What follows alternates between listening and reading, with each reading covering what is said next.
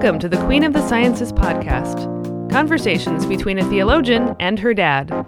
I'm your host, Sarah Hinlicky Wilson. And I am Paul R. Hinlicky. Welcome to season three of the Queen of the Sciences podcast. Glad to have you along for this brand new year of 2021. And today on the show, our topic is the certainty of faith. Now, we have done episodes before on things like justification by faith and faith to the aid of reason, but I wanted to come back to this one because it seems to me to be a particularly neuralgic point, especially for people who do believe, but no longer know quite what that means when they say it, um, or how to defend it or articulate it, especially in the face of things like science or the experience of doubt within a faithful life. But also for people out there who who would like to believe, who somehow admire or envy religious faith, and whatever it is or whatever they think it is, is not something that seems accessible to them. So we'll be ranging widely over these topics. So, Dad, there was a particular um, conversation I eavesdropped on, so to speak, that got me thinking about this that I want to tell you about and get your feedback on. yes, I'm eager to hear. Tell me your story. Okay.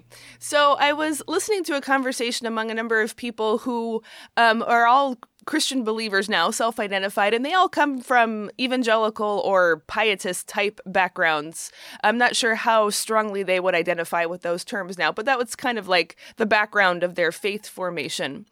And um, in the process of talking about it, they'd been uh, reading and discussing a uh, a book by someone with a similar evangelical background. And clearly, for all of them, what they had always thought faith was, was really not working for them anymore. And what came to the forefront was especially that faith somehow meant like faith in faith, like it was a convicted mental state. And by possessing this convicted, convinced mental state about God, you were therefore a believer and in a right relationship with God. And there were two problems with this for where they were now in life. One was that it had somehow been a limiting factor in their mercy towards unbelievers or non Christians because they didn't have this convinced mental state that they did. Um, but then, secondly, life itself kind of took it out of them, and they realized that they couldn't they couldn't perform internally, mentally, emotionally, intellectually in any way this conviction, convincingness that was required of them. So that itself was was quite interesting to me because it was it was familiar to me. I, I mean, I've not I, don't mean primarily in a personal way, but like I've heard this problem before for people who come out of that kind of background.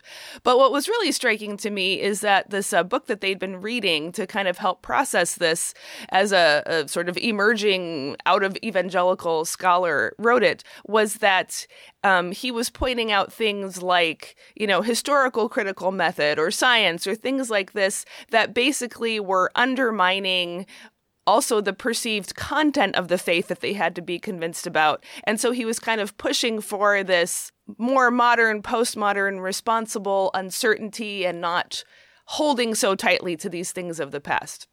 So, but what really struck me about this, of course, this is way more familiar as kind of, you know, typical, the typical liberal Protestant move. But what I realized, Dad, at the core of it is that both this evangelical Protestantism and the liberal Protestantism it seems to lead to both operate on this convinced mental model of what faith is. And in evangelicalism, the content you have to be convinced about is really high and heavy and expansive. Like there's a lot you have to assent to.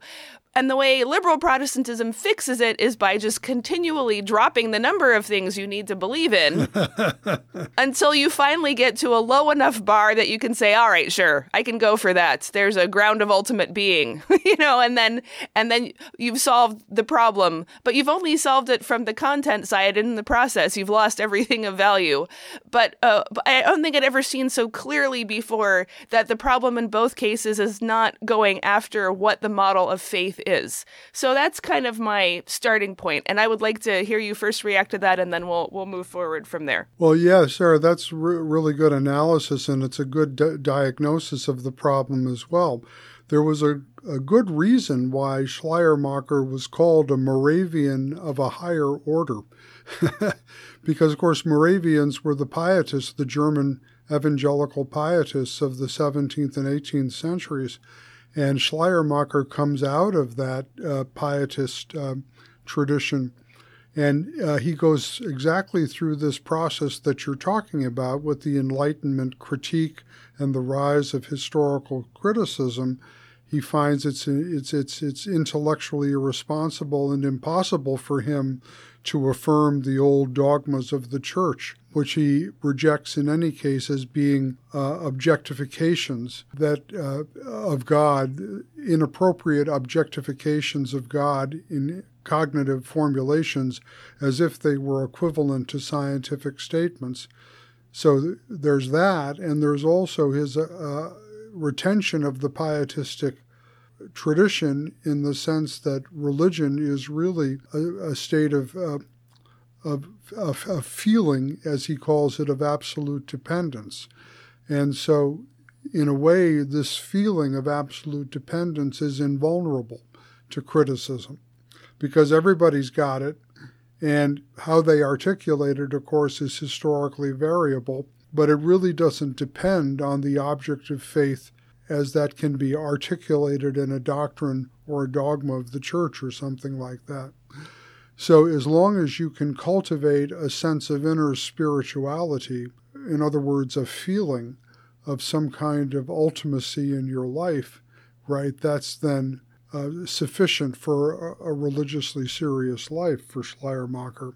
So, Schleiermacher is the first I'm spiritual, not religious guy. Yeah, I would not. That's a little bit too simple because he said that any actual historical religion is always connected to a community of faith with its tradition, and so he can talk specifically about the Christian tradition.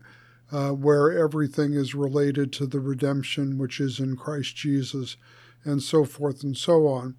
Um, so he's not he's you know he's not um, a 20th century postmodern spiritual but not religious type. Yeah, but he seems like he's got to be the fountainhead. I mean, I, I don't hit. I, took a, a, graduate seminar in Schleiermacher, and it seemed to me like everybody loved him, and I was like, I don't get this. This is totally bogus. This this is not going to go anywhere good. So I don't know, but uh, saying Schleiermacher just gets my hackles up. Sorry. you know, my friend Christine Helmer, uh, who who was is something of a Schleiermacher scholar herself, at one point as I was um, ranting and raving along the lines you just did, she's commented dryly. Uh, Lutherans should just never read Schleiermacher on the cross. Never, never, never. All right. Well, she would know. I'll take her word for it. right. Well, anyway, getting back to the, the problem that you've introduced, of course, in the Lutheran theological tradition, faith is an extraordinarily important emphasis. Of course, it's also a little bit elusive, elusive, hard to get a precise grip on, uh, because it seems it seemed to Catholic critics that Luther's emphasis on faith and faith alone that justifies was a, a, a, turn away from the object of faith to pure human subjectivity. So you can't really blame it on Schleiermacher for the Catholic critics. it goes all the way back to Luther. Luther turns away from the objectivity of revelation, the objectivity of the church as which receives the deposit of faith and safeguards it and hands it on and preserves it and actually magisterially articulates it for, for the believers who are not capable of doing this for themselves. Luther rejects that objectivity of faith according to them and so opens the road that leads through the pietism, through Schleiermacher, into the contemporary crisis of faith that you artic- that you described at the beginning. Yes, I'm well familiar with this criticism. I mean, I, I am reluctant to lay it at Luther's feet, but I can tell you're saying most of this in air quotes. So please continue. right. Well, it's just acknowledging the critique. And I think there's not a few Lutherans who actually, you know, mistakenly and badly uh, theologically understand Luther this way and celebrate it. You know, Luther breaks, breaks us out of all ecclesiastical commitments and all dogmatic commitments and allows each of us to make up our faith on our own. Isn't that just great?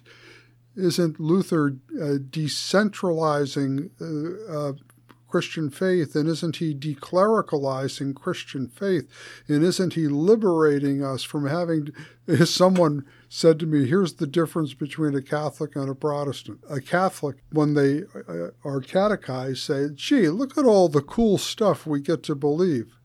And a Protestant, when catechized, says, You mean I have to believe all this stuff?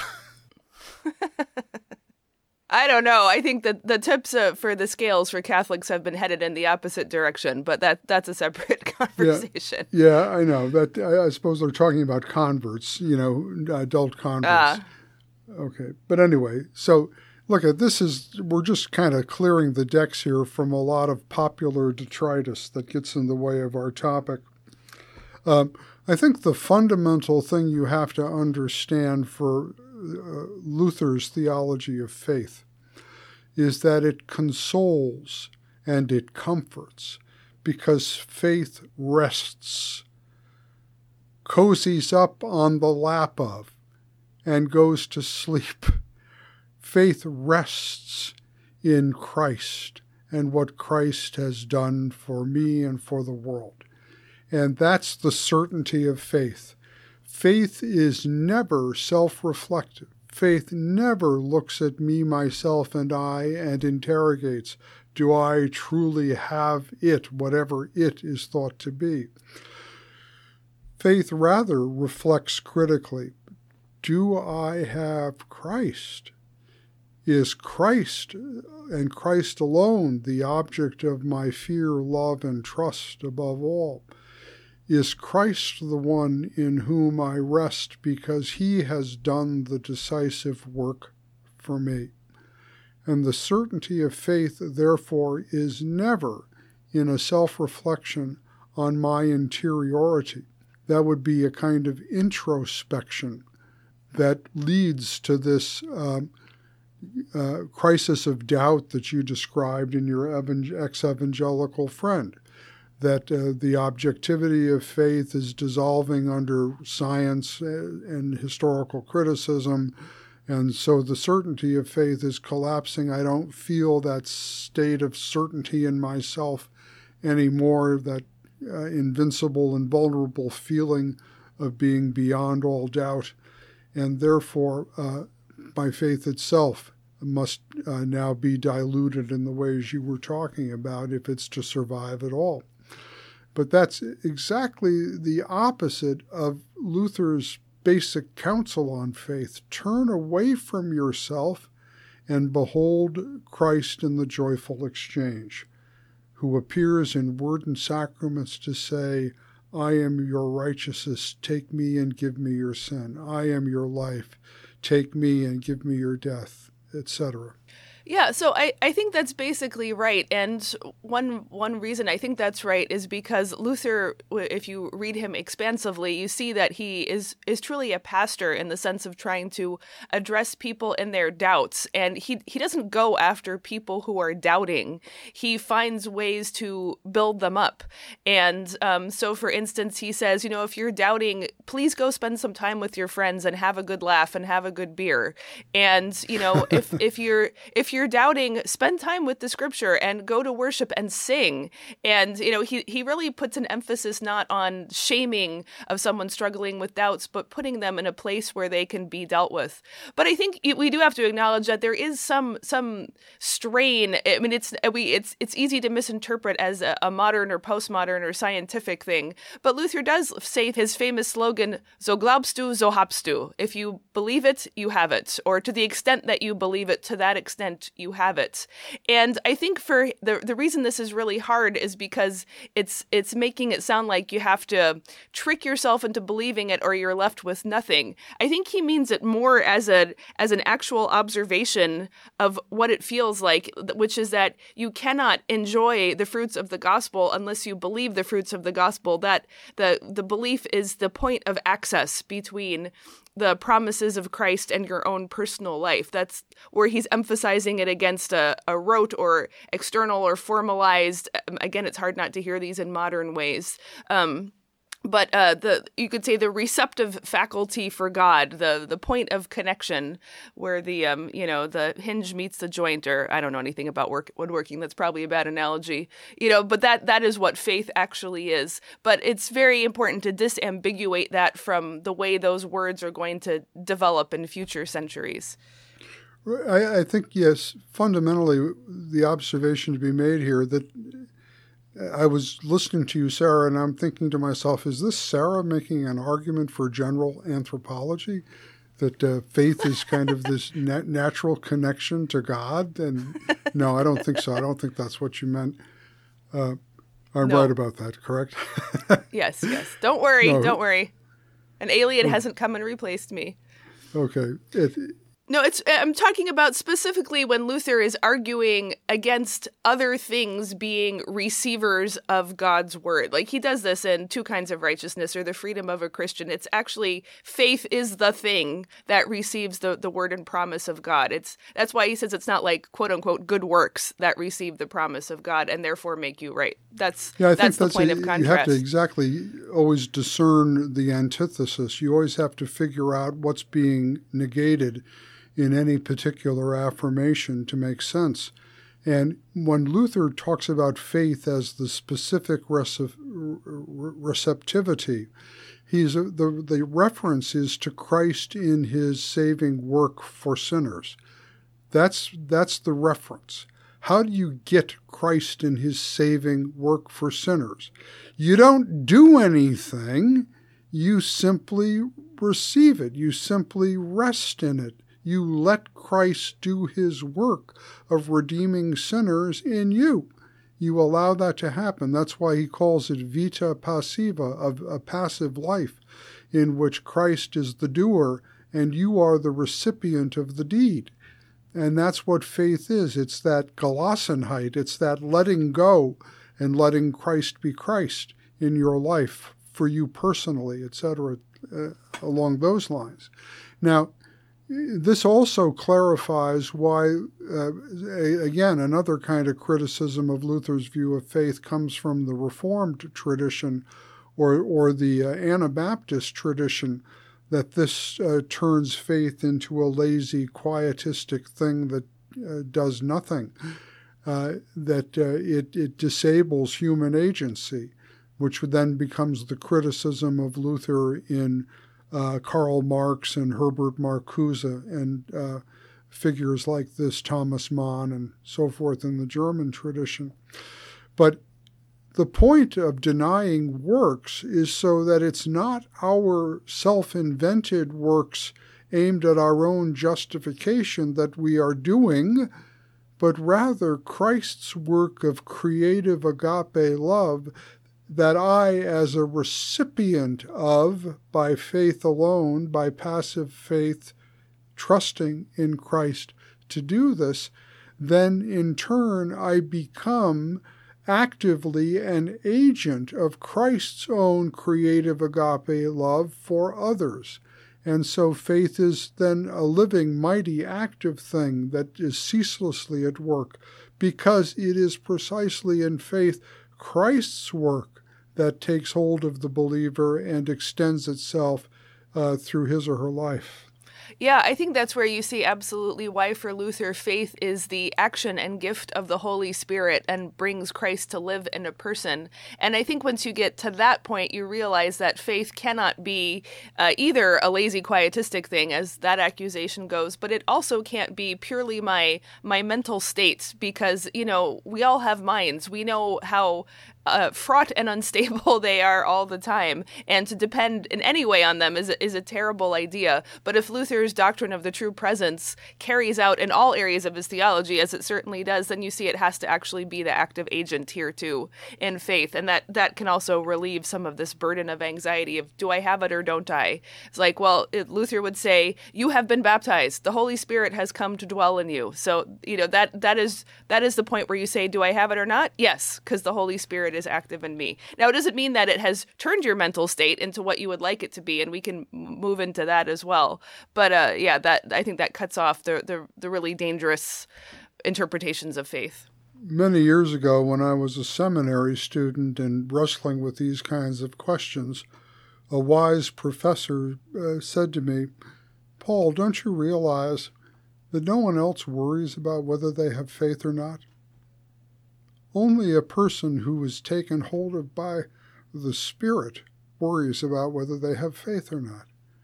So take some con- comfort and consolation in that, that the battle of the Spirit against the flesh is already operative in your life. And if that's the case, then don't think you've got to do something that the Holy Spirit has promised to do. Just let go and let sin no more reign in your mortal bodies. Romans 6 and all that wonderful stuff there. Rest in Christ and let the Spirit act. Yeah, that's really wonderful, especially because what he was telling you is that as the presence of the Holy Spirit does not mean an easy, unconcerned, unchallenged mental space. It actually means a battle against all that is still sinful and wicked within us. And so it's actually the presence of tumult in the mental state that can be a sign of uh, of the Holy Spirit's work rather than um, you know lazy certainty or something like that. You know, I, I used to, in these early years of my theological thinking, uh, I took a lot of uh, comfort and strength from Paul Tillich's interpretation of these issues because Tillich pointed out, you know, that doubt is a part of faith. You can't take the outrageous claims of Christian doctrine seriously if you don't intellectually engage them in a way that questions them. And when you question them, of course, you enter into at least a process of uh, that can be called doubting, right? It, it's a matter of understanding uh, what you don't really believe a, a doctrine of faith, an articulation of faith, unless you, at least in a meaningful way, understand it. You can't affirm it or deny it if you don't understand it. And in order to understand it, you have to question it. And that means you have to expose it to criticism, expose it to doubt. This is part of the process of, uh, of growing from a child like a childish belief, uh, the kind of belief that we celebrate at Christmas time by putting children into the Christmas pageants as shepherds and angels and donkeys and cattle and, and Mary and Joseph and the wise men and the shepherds. You know, that it's a it's a wonderful stage of life, and I'm not trying to debunk it at all, but it's childish. And when you become an adult, you have to you have to go through the critical process of questioning those beliefs if you're going to affirm them in any sense whatsoever. So Tillich was very, yeah, Tillich was very good on this uh, when he taught me that only the one who believes, the only only the one who believes, genuinely doubts. The doubt mm. and belief uh, are dialectically related to each other. What I chiefly like about that is because I often hear people talk about faith purely as trust, and they really want to push away from the the content that is trusted or the person, the, the claims about the God who is trusted. And it seems to me that what Tillich is saying is that part of, of grown up faith is actually wrestling with the contents in order to find it trustworthy, not simply dropping that part and having a, a generic. I don't know if that's what Tillich actually said, but that's how I would read it in the most favorable light. Yes, let me just comment on that. I think you're right, and I think Tillich is superior to a lot of his uh, latter day imitators and so forth. Mm. Let's just, I don't want to get overly polemical there. Let's, yes, you're right about that, I think.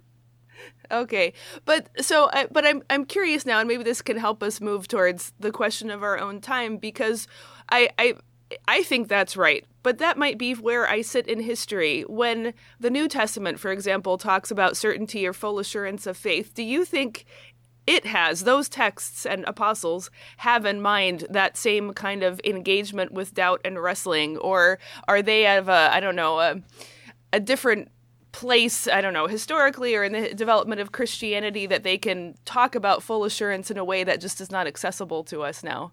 Yes, I, I, think you're right about what you're suggesting there. Uh, though I do think you see in the Gospel of John, which we'll be talking about in a couple of sessions, and uh, also already in Paul the Apostle, there's a wrestling, uh, there's an intellectual wrestling with the cognitive claims of faith. Uh, and uh, well, I think that's already there in the New Testament. There, uh, there is not simply naive dogmatism in the New Testament. After all, you know, even the first gospel, the Gospel of Mark, which we discussed some time ago, in chapter 13, points out, Many will come in my name, saying, I am he. Do not believe them. All right. That means you have to discern. You have to say, what is the authentic object of faith? And who is the pseudo Messiah and who is the pseudo prophet? Uh, in the first chapter of the letter to Galatians, Paul says, uh, uh, If I or anyone else should give you some other gospel than the gospel which you received, let them be anathema. That means you have to critically discern what is the authentic gospel and what is the uh, uh, false substitute for it. 1 John 4 1. Do not believe every spirit, test the spirits to see whether they are of God right? So critical thinking about the object of faith is already there in the New Testament. And I think if the only the only difference in our modern or postmodern situation is that we have been through uh, the rise of critical thinking and the uh, historical criticism of the Bible. These are accomplished facts, just like the discovery of the heliocentric order that we now call our solar system. You, can't go back behind that to a three story universe. It's just not possible. Uh, and you have to take the primitive Christian gospel and the beliefs embedded in it through criticism to what I like to call critical dogmatics or a kind of a post critical articulation of the content of faith. So do you think that means that that the kind of full assurance that's mentioned like in the book of Hebrews that's whatever it means now it can't mean the same thing as it meant before that critical passage. I'm just curious because like i can see the, i can see the the the edge that you just described of the testing of the spirits. Like that seems to me you know perfectly clear in the new testament. But there seems to be a, a, a positive flip side to it of being totally convinced. And i guess having seen the the damage done to people religiously today who cannot generate or feel maybe who desperately long for that kind of full assurance but there's just there's too many other options out there and to to gain that that feeling it, whether it's emotional or intellectual would be simply to shut out too much of reality yeah, that's a whole a whole new set of issues you've raised there, Sarah. Very good we have to now kind of move the registrar of our discussion up an octave uh, because we have to recognize. uh, I, I, was speaking metaphorically. Oh, oh, sorry. Sorry. Okay. Um, we have to recognize that we are articulating beliefs about God, and we therefore are doing exactly uh, what Schleiermacher objected to. We are, in some sense, turning God into an object of our knowledge. Uh, and so, whatever the doctrine is the doctrine of the virgin birth, the doctrine of the atonement, the doctrine of the second coming in glory, you know, take your pick, the doctrine of creation, whatever uh, uh, knowledge of God we are trying to articulate is knowledge of God, who cannot simply be the object of our cognition the way physical forces can be in an experiment in physics, or electromagnetic forces can be in an experiment, or biochemical processes can be in an experiment. Uh, God is not an object alongside other objects. God is not a creature alongside other creatures. God is categorically the creator of everything that's not God. And so God objectively transcends all our categories of interpretation. How then shall we ever articulate knowledge of God? We have to recognize this as a genuine problem. And it's not simply the problem of the rise of science or historical criticism. Uh, it's the problem that God, if we have a true and worthy conception of God, namely the one true God is the creator categorically of everything that's not God, if we have such a worthy conception of God, we have to first of all throw up our hands in utter humility and dismay and say it's impossible for me, a sinful and finite creature, to say anything of certainty about the infinite majesty of the Creator. We have to begin there recognizing that for humans to speak knowledgeably about God in articulate Christian doctrinal statements, it seems like an impossible task. Are you with me? Oh yeah, well, and I see you see that this apophatic tradition is across religions and has very ancient roots though at the same time you also see all of them experiencing some kind of breakthrough that might be called like revelation for example of the torah on mount sinai or the revelation in the incarnation of christ who takes a form of god that can be actually encountered and dealt with more like an object among other objects in the world. But i think that apophatic tradition is is incredibly ancient. We shouldn't think that it's a product of science by any means Right, and it's it's, it's a, we find it all through the Bible as well, uh, the burning bush story, etc. Okay, so good. So the next step is exactly the one you indicated, Sarah. The, the Sarah in the classical religions, uh, Christianity, Judaism, Islam.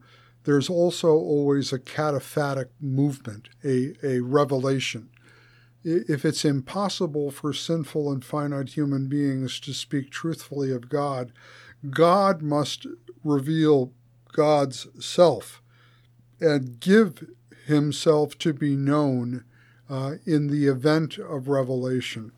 And this was, of course, the great post critical insight of Karl Barth is the real problem of the certainty of faith is not the criticisms of his, the historians or the Enlightenment, the real problem of the certainty of faith is that God is not a capturable object. I can't grab hold of God and put him in a nice little box of my uh, philosophical or theological notions. Uh, God is always, uh, Barth put it this way even in becoming an object for us to know in faith, God always remains the subject. Even in becoming an object for us to know in faith, God remains the subject. And Barth, I think, had a brilliant procedure based on this that theology can never rest content with its accumulated knowledge of God as if it were simply a settled fact that we could now move on from the theologian encounters God ever anew, freshly in the event of God's self revelation. Why? Because God remains the subject, even in the event of giving himself to be known. So there's nothing for the theologian to do but continually in prayer and humility start fresh. Now, of course, you remember and you discern critically your own previous history with God. It's not like you just wipe that out and ignore it, you know, but you also don't fix it into some kind of uh, uh, idol, as though uh, you could simply go back to the homoousios of the Nicene Creed or the sola fide of the Lutheran confessions and say, that's it, God said it, I believe it, that settles it, end of discussion. And the reason why you can't do that is that God does not allow God to be domesticated that way by your ecclesiastical tradition uh, and your ambition to, to master God so that you are in control rather than God. Yeah, that's wonderful. I mean, it's it's really a in a way a radicalization of Luther's third article of the Creed explanation. I believe that I cannot believe by my own understanding or strength, but the Holy Spirit has called me. I mean, that's that is that is the Holy Spirit, that is God as the subject of all things. And and although you've articulated this as a, a critique of a certain way of doing theology, I think the flip side is real comfort for people like I described at the beginning who who have um, perhaps an unarticulated and unrecognized doctrine of God that he has shown himself and then sat back and said, All right, so you believe it or you don't believe it. And then on the hmm. side of the human, it's up to assent and feel or be unable to assent and unable to feel. And then you're kind of stuck in your, again, in, in your mental state thing, quite opposed to uh, uh, uh, Lutheran and, and, and Barthian understanding that God is the actor and the subject and is coming after you and is entangling your life in his in order to make his presence known. And, you know, there that is um, terrifying in one sense, but at least it gets you out of this trap about your mental state. Of course it does, and it also makes theology an exciting intellectual adventure that you're never done with it. In all eternity, you will never be done with it. You'll always, in, uh, heaven is every creature in its own unique and special way, growing forever in the knowledge of God, an infinite ocean that can never be exhausted.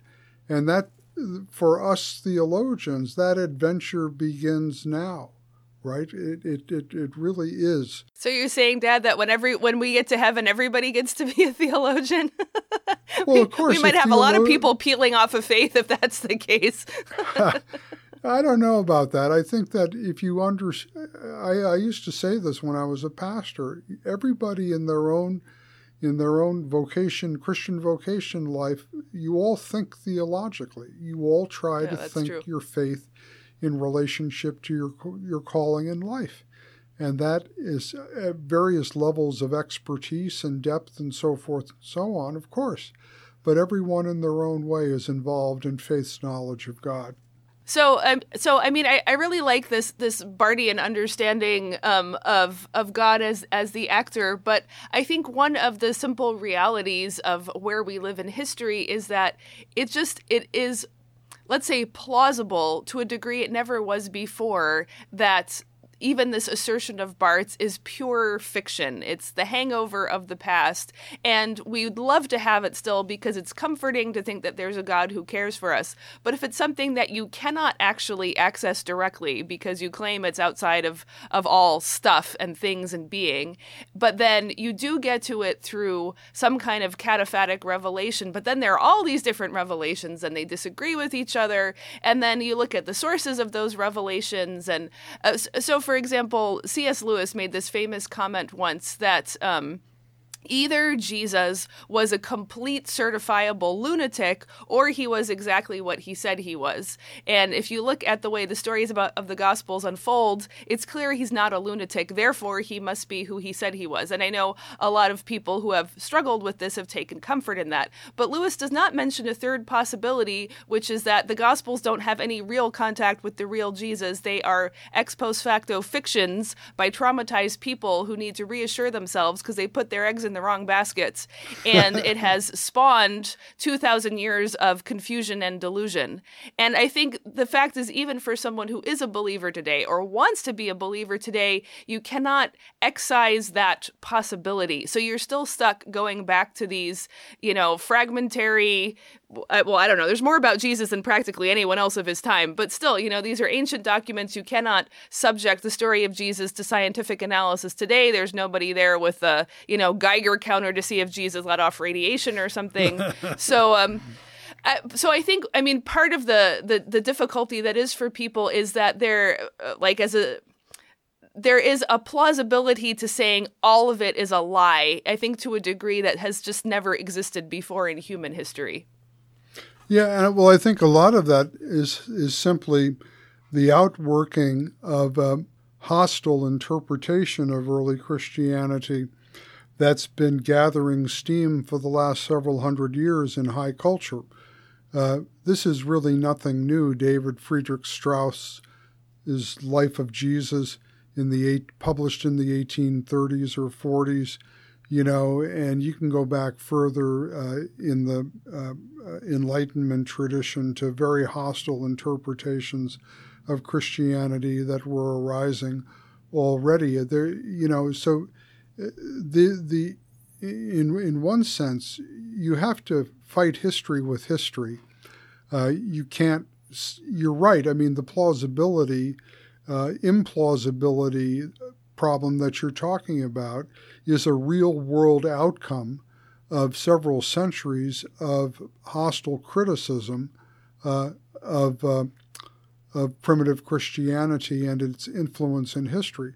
And uh, with the growth and uh, power of that hostile criticism, uh, you know, a lot of people find uh, find find that okay, well, that's what the experts are saying nowadays. And I'm afraid the only uh, uh, reply to that is that good history has to overcome bad history. Good criticism has to overcome bad criticism. Uh, there's no going back to a naive reading uh, of the New Testament that was uh, created by the Protestant doctrine of verbal and inerrant inspiration of Scripture. Uh, there's there's no going back behind that behind that to some kind of uh, invulnerable certainty of belief in that respect. There's only a, a, way of countering hostile criticism with what George Lindbeck called ad hoc apologetics, uh, defending the Christian faith against unjust, unfair, unwarranted uh, attacks. Mm-mm. So I think what's what's really becoming clear is that when we talk about certainty of faith for people in the 21st century, it's not recapturing either the childhood or the pre-critical sense of certainty that was available then. You know, part of part of the sorrows of adulthood are realizing that that uh, that those comforts of childhood are gone forever. You're stuck being an adult, and it's never going to be undone. But that what certainty of faith today has to mean is something that is definitely post-critical. It is adult. There's a lot of heavy lifting. There's probably a lot of pain and loss involved, and that's just I don't know. I, I, I, I, it's where we are. and I think it's harmful to people not to let them in on that. But of course, it's pretty hard, especially if you're talking to someone who's new to faith or doesn't have any habit or experience of religion to say, you know, um, yes, we believe this, but let me tell you a little something about JEDP or Q or, you know, what. I, am kidding. You know, you never start there, but you, you can't ever. Um, there, there's just there's there's a lot. well, ran Sarah, out of steam there. But, but I, I think there is a way to start that is more helpful uh, than the old uh, idea of uh, the plenary inspiration of the Bible that I just criticized. That's Luther's insight, and this is also a historical critical insight. The entire New Testament, as we have it, is written from the perspective of Easter faith. There's no memory of Jesus that survives whatsoever that is not uh, uh, accessed and therefore filtered through faith in his resurrection or the proclamation of his resurrection and the faith that that creates in uh, the first and earliest believers. So the um, and what that plays out into the life of the church is that if you are a Christian at all, when you gather around the word and sacraments of Christ, it is in the Easter faith that Jesus is alive and not dead, and that in this promised way he continues to make himself present for his believing people to uh, strengthen and nurture and encourage and comfort their faith, which, by the way, has its own kind of verification in the fact that whoever uh, believes uh, in the word of the risen Christ spoken through word and sacraments, therefore takes upon her or himself the cross of Jesus and counts the cost of faith. That faith is this being conformed to the cross and resurrection of Christ. And that comes at a certain uh, price of existential depth and seriousness.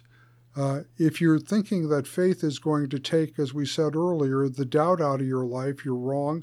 It's also not going to preserve you from trouble, sorrow, pain, what Luther called the Holy Cross. It's going to lay that on you. I like that you put so much emphasis there on on word and sacrament and community because I think one of the the products of um, you know what's popularly called the Enlightenment is um, a, a, a a notion that all problems can be solved by thought and argumentation and rational rational intellection and I think that maybe we're seeing a tip in another direction towards realizing that is only one very narrow view of what knowledge is, much less human experience. And I think for theologians, we we're often perceived as being pure rationalists, but I think it's really important to insist that theology happens in the context of church life and practice, and that actually you are not going to believe and you are not going to be convinced unless you are also participating in the church's sacraments in its worship in its singing in its fellowship. And um, I, I, think there's a, a kind of rationalistic strain that remains that says, aha, so you're going to be brainwashed by your cultic community behavior. That's certainly one take you could have on it. Or you can say, actually, knowledge is so great and human experience is so much more than only a set of argumentations that you cannot possibly even understand your arguments correctly unless they're properly embedded in all this other stuff as well. And that that's actually the the intellectual argument I would want to advance is that intellectuality is better done when it includes all these other aspects of human knowing, thinking, feeling, perceiving. Yeah, and it's also true that the church gathered around word and sacrament is not some kind of self-insulating ghetto. You know, it, the, you, the church gathers on the Lord's Day uh, uh, in order to be renewed and strengthened in faith, in order to go out into the world from Sunday, from Monday to uh, Saturday, and uh, be Christ to, to the neighbor in the world. And in the world, you meet the agnostic, you meet the atheist, you meet the Jew, the Muslim, the Hindu, all sorts the of folks. Right. And and and you uh, encounter them also, you know, in the imperative of, of the gospel to love your neighbor as yourself. And you encounter in person there uh, living religious difference, religious pluralism. Uh, and uh, all these questions of science and, and so forth, you meet in your neighbors out there, and you have loving and human relationships with them. Now, here I want to tell you an anecdote here that I think is really powerful about Dietrich Bonhoeffer's first encounter with Karl Barth. Because Bonhoeffer was educated, you know, in Berlin, uh, and uh, he was a student of Adolf von Harnack and Karl Karl Holl, and and so he was being educated in this great German liberal Protestant tradition of historical criticism, and uh, unfortunately for that tradition, he, under the influence of Holl, he got deeply engaged in the study of uh, Luther texts and, be- and became a Lutheran theologian under that impact. Uh, but he had all these prejudices. Karl Barth is a Swiss, he's reformed, he's, he doesn't even have a PhD. You know, he's just an upstart and a wild man and, you know, there was a great literary debate between Harnack and Barth, in which Harnack accused Barth of rejecting all science and instituting a new dogmatism, taking us back to the Inquisition and all this kind of stuff. And so Bonhoeffer has absorbed all of these attacks on Barth, but he likes what he's reading in Barth. And so he decides to journey to, uh, to um, to uh, I think Barth was still in Germany. This is before uh, 37. Uh, and he attends Barth's seminar. And he was going in there expecting to see this dogmatist laying down the law, saying, This is what you believe, and everyone else is going to hell. And he's instead, he's exposed to the most intellectual curiosity he's ever seen. The guy is just, uh, synapses are firing. He's asking all sorts of questions. He's curious about everything. His his uh, church dogmatics in formation, his new approach to theology, is not a platform that shuts down the rest of the world. It's a platform that opens up the rest of the world. That was Bonhoeffer's experience and why he uh, overcame those uh, uh hoity toity German Lutheran prejudices against Barth. and a, a, second little anecdote in this respect. I just, prior to our recording this, I got off the Zoom with a, a, a German theologian I liked very much, uh, Christoph Schwobel, uh, who's left Tübingen and is now teaching at St. Andrews in Scotland. And mm. uh, Christoph and I were uh, getting caught up and sharing some stories.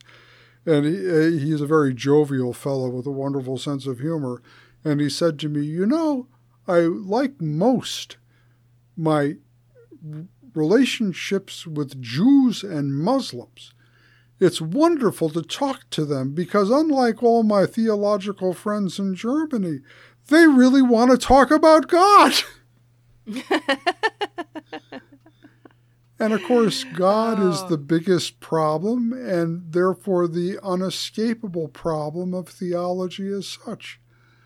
So, you know, again, the certainty of faith, finally, it comes down to whether you're talking about the one who claims to be the one true God the creator of all that's not God, the one therefore I can never capture in my own ideas, but who mercifully makes himself known to me uh, in the gospel of Jesus Christ, so that I can become a child of God. That means an inquirer, a questioner. You know, a, healthy child is constantly pummeling the parent with why, why, why, why, why. right, right, right, right and you have to have a God big enough to take that kind of pummeling. That's the that's the certainty of faith. It's the dialogue that you have. Uh, I re- just wrote an article for a, a chapter for a book on prayer, in which I picked up this idea that you were talking about a minute ago that that theology is located in the church, and the church, of course, is the body of Christ at prayer. You know, I'm really struck at how often our conversations about a, a, specific topic come back to the realization that the problem is a faulty doctrine of God and that we need to re articulate who God is and what kind of God He is, that He's the God of the gospel who comes out after us.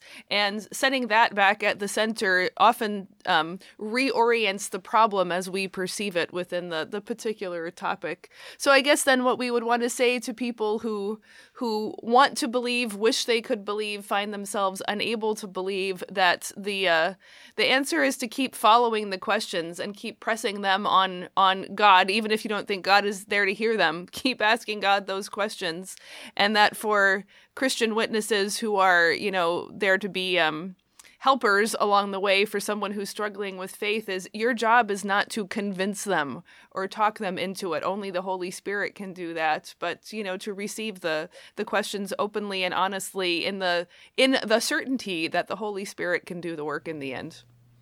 Yeah you see it's a dialectic. You can't get underway without basic trust in the gospel promises. Uh, but once you enter into trust in the gospel promises, you're questioning everything. And that questioning then ever uh, and again comes to rest. Uh, uh, if it's faith, it comes to rest in Christ.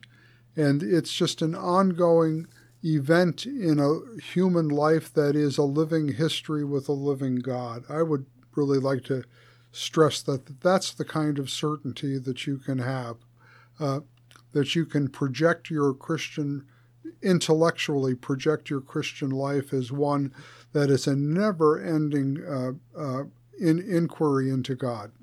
That's the, that's the certainty that you have. Wonderful. All right, I think we'll stop there. And next time on the show, we will be taking another stab at the lectionary. Thanks for listening to the Queen of the Sciences podcast. For show notes and more, visit our website, queenofthesciences.com. To find out more about what we do, visit sarahhinlickywilson.com and paulhinlicky.com. Finally, please leave us a review on iTunes and tell a friend about the show.